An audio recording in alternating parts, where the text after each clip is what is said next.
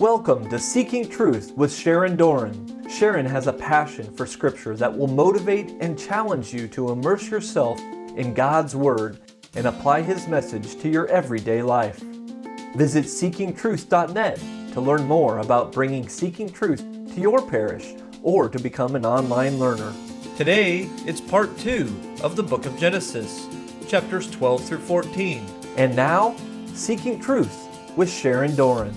So David went, he brought the ark of God from the house of Obed-Edom to the city of David, rejoicing. And those who bore the ark of the Lord had gone six paces, and he, King David, sacrificed an ox and a fatling. Now, do kings make sacrifices in the Bible? No, that's for the priests to do. And David, the king of Israel, is making the sacrifice. He's cutting up the animal and getting his hands dirty with blood. The king is also acting as a priest. That's something to, to watch. Then David danced before the Lord with all his might, and he was girded in a linen ephod. Who wears a linen ephod? Not a king priest does. Jesus had on a linen ephod in his passion. He stripped down at the Last Supper and just put a towel around him, remember? And then the guards uh, cast lots for his ephod because they, it was woven in one piece and they didn't want to tear it. And so that fulfilled Psalm 22 that for my garment they will cast lots. Jesus was a priest and Jesus was a king. Pilate says, Are you the king? Of the Jews to Jesus, and Jesus says, My kingdom's not of this world. Well, if my kingdom were of this world, my servants would be fighting to keep me from being handed over to the Jewish authorities. But as it is, my kingdom is not from here. So you are a king, says Pilate. You say that I am. And Pilate had it written on the cross in Aramaic, Latin, and Greek King of the Jews. So Jesus is a king, Jesus is a priest, Jesus' blood sacrifice is the only sacrifice that will be acceptable to the Father for all humanity for all time. He's tired of goats and lambs and rams and cows. He, this is the only blood that's going to do it. Jesus is a forever new covenant high priest, the victim and the priest, the blood and the priest that offers the blood, and it's in the order of Melchizedek. David too was a priest. David too was a king. David danced before the Lord in his linen ephod. Uh, and he brought the ark of the Lord with shouting and the sound of the horn. He is overcome with praise before the true presence of God in the ark. He's singing and dancing. This is not kingly behavior. He has stripped down to an ephod and, and he's basically making a fool of himself for the Lord. Uh, he's dancing unabashedly before the Lord. This is another artist's representation of it, stripping down to an ephod and just dancing unabashedly before the Lord. And Michal, his first wife, it's Saul's daughter, she looked through a window and she saw King David leaping and dancing before the Lord, and she despised him in her heart. David returned to bless his household. That's a priestly duty to bless the household. And Michal, the daughter of Saul, his wife, came out to meet David, and she said, Oh, how glorious was the king of Israel today, who uncovered himself today in the eyes of the handmaids of his servants, as one of the vain fellows shamelessly uncovers himself. Michal was disgusted with King David's very unkingly behavior. David said to Michal, It was before the Lord which chose me, before the Father, and before all his house to appoint me ruler over the people of the Lord over Israel. Therefore, I will play before the Lord, and yet I will be more vile than this, and I will base in mine own sight, and of the maidservants which thou hast spoken of, of them shall I be had in honor. Basically, he's saying to her, You ain't seen nothing yet. because I will praise the Lord, lady. I will dance before the Lord. I will praise my God. David and the house of Israel were making merry before the Lord with all their might, with songs and lyres and harps and tambourines and castanets and cymbals. And Michal, the daughter of Saul, had no child to the day of her death. The Lord God sealed her womb because she was trying to diminish David praising the Lord and being a priest, as well as the king of Israel. Israel. Now, neither King David nor King Jesus are in the priestly Levitical line. They come from the line of Judah, Jacob's fourth son, through Tamar, which we'll study. But uh, King David and Yeshua, Jesus, are both from the line of Judah. That is not Levi. Jesus is the King of Kings, the Lord of Lords, the Lion of Judah, and the Lamb of God. All those titles fit him. He has a universal kingdom. It starts right here on earth through the universal Catholic Church, and it never, ever, ever, ever, ever, ever ends. Just as Gabriel told Mary, it would be a forever kingdom, and her son would be on David's throne. Jesus taught them for three and a half years and that extra 40 days, he filled them with the Holy Spirit. And when they were full of the Holy Spirit, ordained by Christ and the Holy Spirit into this new priesthood, they would preach, they would teach, they would heal, and they would forgive sin. 3,000 are baptized on that very first day. That's 250 for each of the 12 apostles. Though that was, that was a lot of baptizing to do, they're going to need more priests right? Because this is dynamite with the Holy Spirit and it's spreading fast, it's spreading quickly. They need more priests. St. Paul will become a Catholic priest. People don't know that. St. Paul is a Catholic priest. He's not one of the original 12 apostles, but he became a priest in the order of Melchizedek. He is not a Levite, he's from the tribe of Benjamin, not even a Judahite. He's from Benjamin, and he will become a Catholic priest. And they're going to need deacons. They're going to need deacons. It says in Acts 6 that the 12, the 12 apostles, summoned the full number of the disciples and said, It's not right that we should give up preaching the word of God to serve tables. Therefore, brothers, pick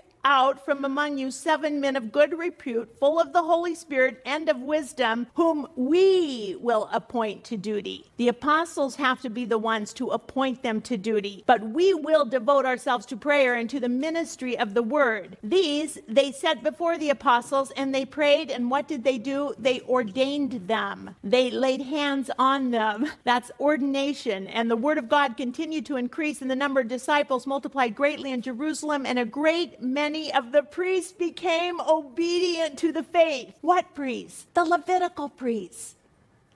That's who he's talking about. A great many of the Levitical priests became obedient to the Catholic faith, the new faith. Let's talk about the call of Abram. The Lord God said to Abram, Go from your country and your kindred and your father's house to the land that I will show you, and I will make of you a great nation. I will bless you. I will make your name great so that you will be a blessing. I will bless those who bless you, and him who curses you, I will curse. And by all the families of the earth shall bless themselves. So we're hearing a lot in Genesis about blessings and curses. And we don't really talk that way anymore, but in the Old Testament you have to follow the blessings and avoid the curses. And there's blessings and curses, blessings and curses. If you are obedient, the obedience of faith. If you're obedient, Obedience brings blessing. If you're disobedient, that brings curses. Jesus himself said, Blessed are they who hear the word of God and obey it. The obedience obedience of faith. You hear and obey, you'll be blessed. What has God blessed so far in Genesis? He's blessed on day five. The first thing he blessed was the swarms of living creature in the waters and the birds of the air. He blessed them and told them to be fruitful and multiply. He blessed the humans. He blessed them and said, Be fruitful and multiply. He blessed the Sabbath. He sanctified it and made it holy. He blessed the humans again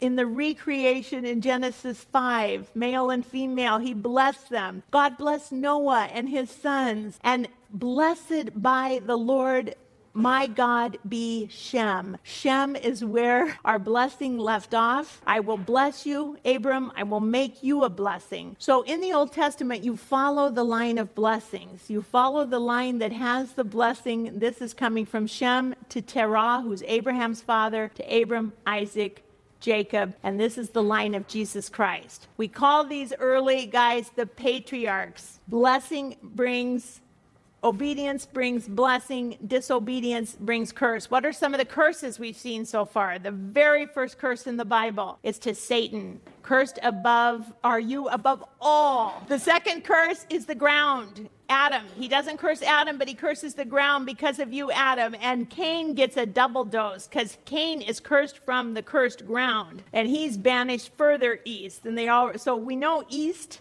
is not is further from God. East is not the direction you want to go. Third named son of Adam and Eve is Seth. He gets the blessing from Seth's lineage will come Noah out of the ground that the Lord has cursed. God has brought relief. Merciful God lets them begin again a recreation. And God says, I will never curse the ground because of man, because the imagination of man's heart is evil from youth. God understands fallen man. Right away, Noah gets drunk. Ham uncovers his father's nakedness, and the fruit of that uh, maternal incestual relationship is cursed, and that child's name is Canaan. And Noah cursed the fruit of uh, Ham's maternal incest. That will be Noah's grandson. Cana is cursed. Mrs. Noah is used. She's objectified for Ham's power play during her father's drunken his her husband's drunken episode. So blessings and curses, just be aware of them. Watch where they're coming from. The Father only wanted to bless us.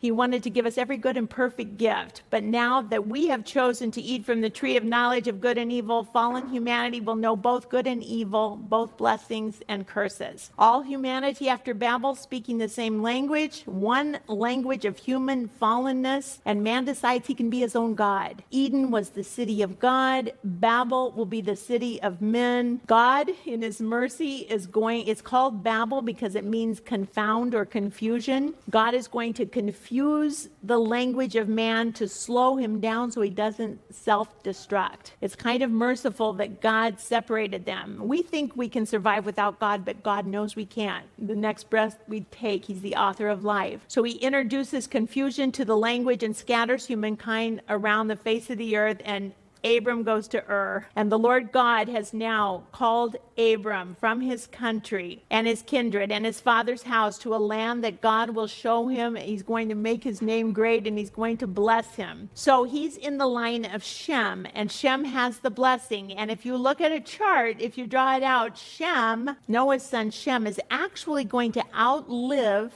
Abram which is interesting, and we'll talk about that. We know also that Abram is related to Sarah, Sarai. They both have the same father, Terah. Sarai has a different mother, but they have the same father. And Lot is their nephew. They don't have any children, but Lot is their nephew. And so this Shem's blessing is coming through the line of Abraham now. So Abraham went as the Lord told him. He's obedient, and Lot, his nephew, went with him. Abram was 75, just a spring chicken, when he departed from Haran. And Abram took Sarai, his beautiful wife, and Lot and his brothers and all their possessions which they had gathered and the persons that they had gotten in Haran. And they set forth to go to the land of where?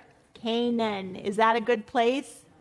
It will be when God purifies it, but right now, Canaan is the son with the curse the son of Ham's maternal incest, Canaan, and it's occupied by Canaan and his people. That's what we know about the land of Canaan. It's not a good place right now. Canaan has been cursed. And so Abram passes through the land. He doesn't stay there. He passed through the land to the place at Shechem to the oak of Moreh. And at that time, the Canaanites were in the land. So he first comes to Shechem and God confirms, I am going to give you that land. It's going to take a while to get that land, many, many hundred years to get that land, because they're going to be in bondage in Egypt for over 400 years. But God promises you're going to get that land one day. This is Shechem. It's right in the middle of Mount Gerizim and Mount Ebal. You might remember these, the blessings and curses in Deuteronomy. They shout blessings from Mount Gerizim and curses from Mount Ebal, and all the people in Shechem reply, Amen. It's like a natural amphitheater. Uh,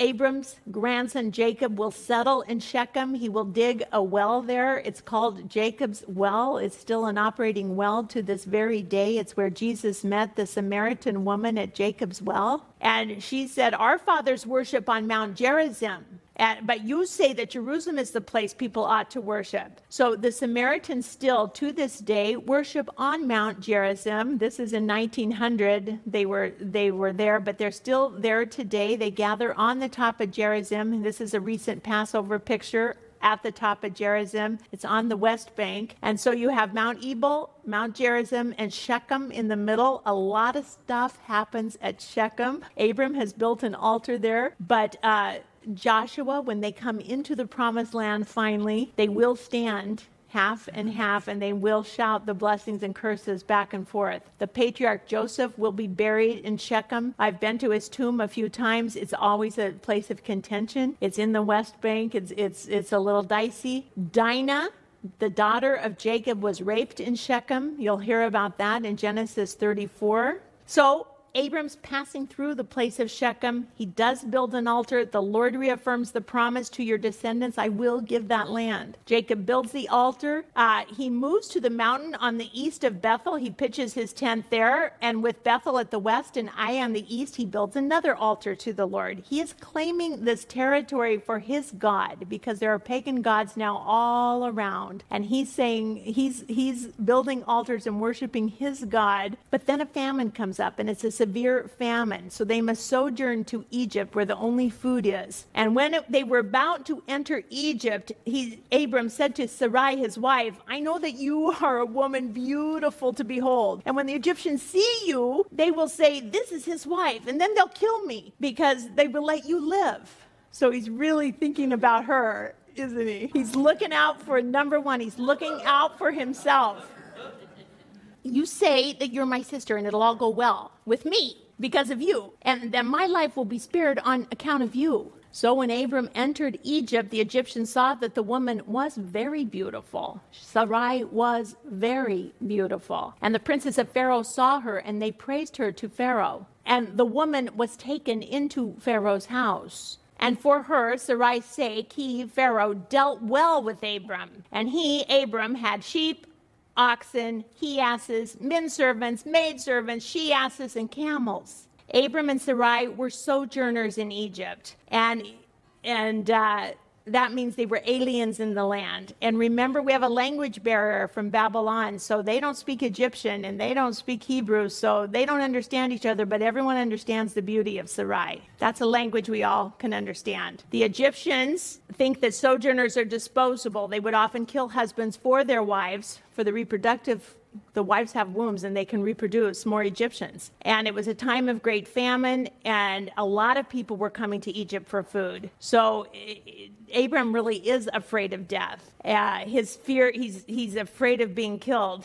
And this is a real fear. So say that you're my sister and it'll go well. And then we start hearing her called the woman was beautiful. And the woman was taken into Pharaoh's house. So all of a sudden, she doesn't have a name anymore Sarai. She's just the woman. What's that? That's a bit of objectification again, because man and woman used to be total equals, but since the fall, your desire is going to be for your husband, but he's going to rule over you. You're going to be objectified and dominated by men. So we're seeing a little bit of that in the fallen humanity. Abram was handsomely paid for selling out Sarai to Pharaoh. He got sheep, he got oxen, he got he asses, men servants, maid servants. Oh, yes, by the way, one of the maid servants' name was Hagar.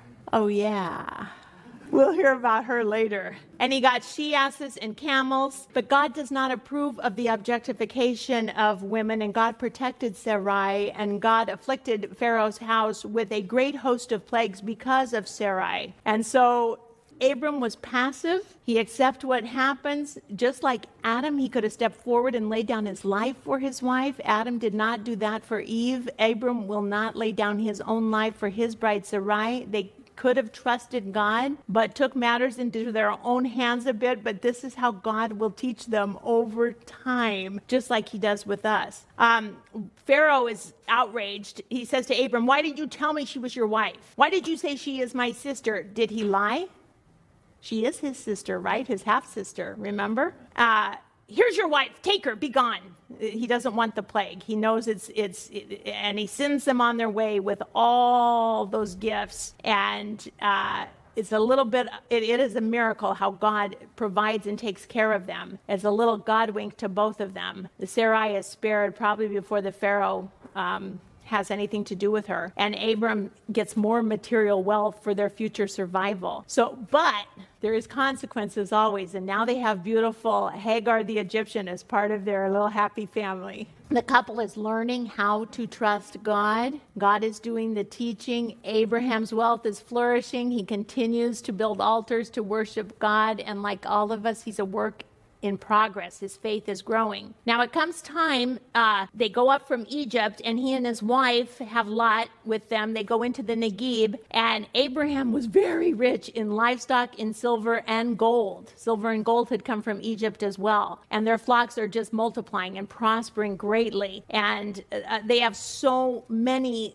livestock that they the land cannot support both of them. And so Abram says to his nephew Lot, he does not like the strife between their herdsmen. We're kinsmen, we're family. And, and he says, Why don't we divide? Let there be no strife between our herdsmen. And so they separate. He said, Let's separate. If you take left, I'll go right. If you take right, I'll go left. He's very agreeable and he gives the choice to Lot his younger nephew. And you would think the younger nephew would say, Oh, no, no, no, Uncle Abraham, you've done everything. You, you take the best land. But Lot lifted up his eyes and saw the Jordan Valley, and it was well watered like the garden of the Lord. And, and he chose for himself all the Jordan Valley. And guess what direction that was?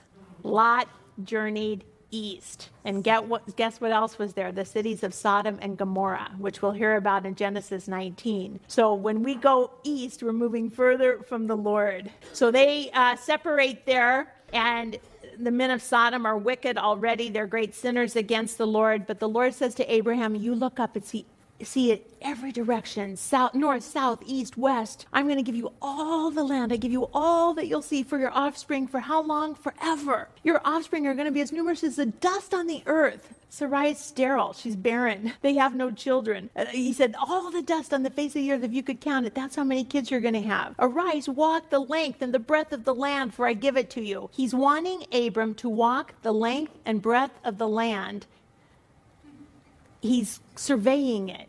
They don't get it yet. It's occupied with Canaanites. They don't get it yet. He has only 318 men. There's no way they can take this land yet. But God is showing it to him. They go to the Oaks of Mamre. He builds another altar. That's the third altar so far tonight. And then we get into a fight. There's a, there's a war raging. I'm just summarizing it. It's between five kings and four kings, four against five the kings from Sodom and Gomorrah are falling into the tar pits. Some of them are falling in into the tar and they're not able to get out. They capture Lot. Lot and his whole family get captured. The son of Abram's brother, who was dwelling in Sodom and all his possessions, they capture Lot and his family and take them away. A messenger comes to, to uh, Abram the Hebrew. He's first called the Hebrew here and tells them that your, your nephew has been captured. Abram, this time is he passive? No. He's willing to maybe risk his own life. He takes 318 of his men and he goes to fight to try to save his kinsman Lot and his possessions possessions, and he does. So Abram has a great big rescue mission, a big victory. He is not passive this time, he's very active. He's not just looking out for himself, he looks out for his nephew. It's heroic virtue. 318 men going against nine kings. So he rescues Lot and gets him out of there. He's returning from that battle in the King's Valley and he meets Melchizedek, king of Salem. He brings out bread and wine. He was a priest of God Most High. It's the first time we've heard the word priest in the in the Bible. And it's Melchizedek. And the greater always blesses the lesser. And what happens? He, Melchizedek, blesses Abram. So he's greater than Abram, the father of our faith. He's blessed by Abram, by God. Blessed be Abram, by God Most High, possessor of heaven and earth. And blessed be God Most High, who has delivered your enemies into your hand. And he doesn't do a blood sacrifice, he does bread and wine. It's a toda later in the Bible. It's a toda, a sacrifice uh, of thanksgiving. In Greek, you call it a Eucharist. Hmm, interesting. Melchizedek, king of Salem, brings out bread and wine. He was priest of God Most High. David is told the Lord has sworn he will not change his mind. You are a priest after the order of Melchizedek in Genesis 14. So, this mysterious Melchizedek, a type of Christ, Christ being the antitype, the greater, far greater, but it's his priesthood. God in his mind's eye already had this priesthood in mind, knowing that Jesus wouldn't be a Levitical priest. He's not from the house of Levi, he's from Judah. Jesus has gone as a forerunner on our behalf, having become a high priest forever in the order of Levi? No, Melchizedek. For this Melchizedek, king of Salem, priest of God Most High, met Abram returning from the slaughter of the kings and blessed him. Hebrews 7 1. One might say that Levi himself, who receives tithes, paid tithes through Abraham, for he was still in the loins of his ancestor when Melchizedek met him. The Levitical priest hasn't even happened yet because Levi is one of the sons of Jacob, who is a great great grandson of Abraham. It's in his loin, it's a twinkle in his father's eye. Levi hasn't been born yet. And what about the Levitical priest? The temple of God what happened to the temple in 70 AD? It was totally destroyed. Has it ever been rebuilt? No. Are there animal sacrifices going on? No. They have not left one stone upon another because you did not know the time of your visitation, says Jesus Christ. And this is what it looks like if you go there today. That's what's left of the temple. Are there blood sacrifices going on? No. Is Torah being done? No. No more blood sacrifices, no more temple, no more Levitical priesthood. The priesthood now is in the order of Melchizedek. If perfection had been attainable through the Levitical priesthood, what further need would there have been for another priest to arise after the order of Melchizedek rather than the named after the order Aaron?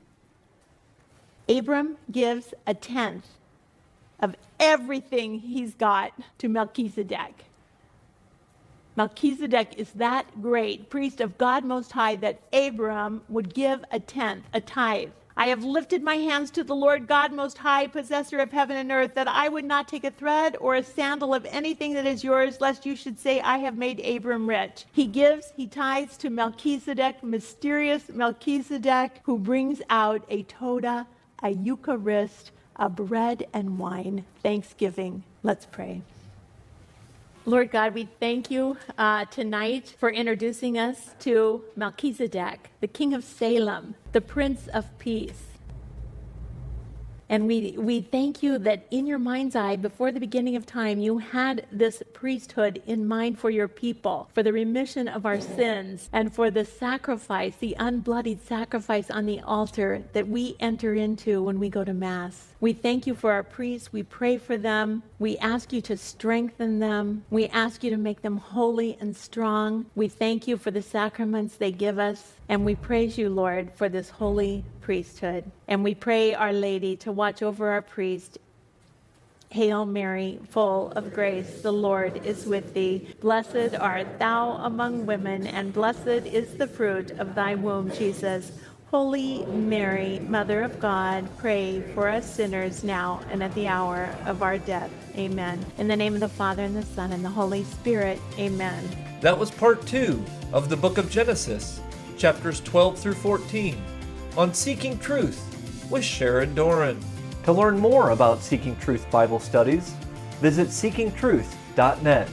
Tune in next time for more Seeking Truth with Sharon Doran.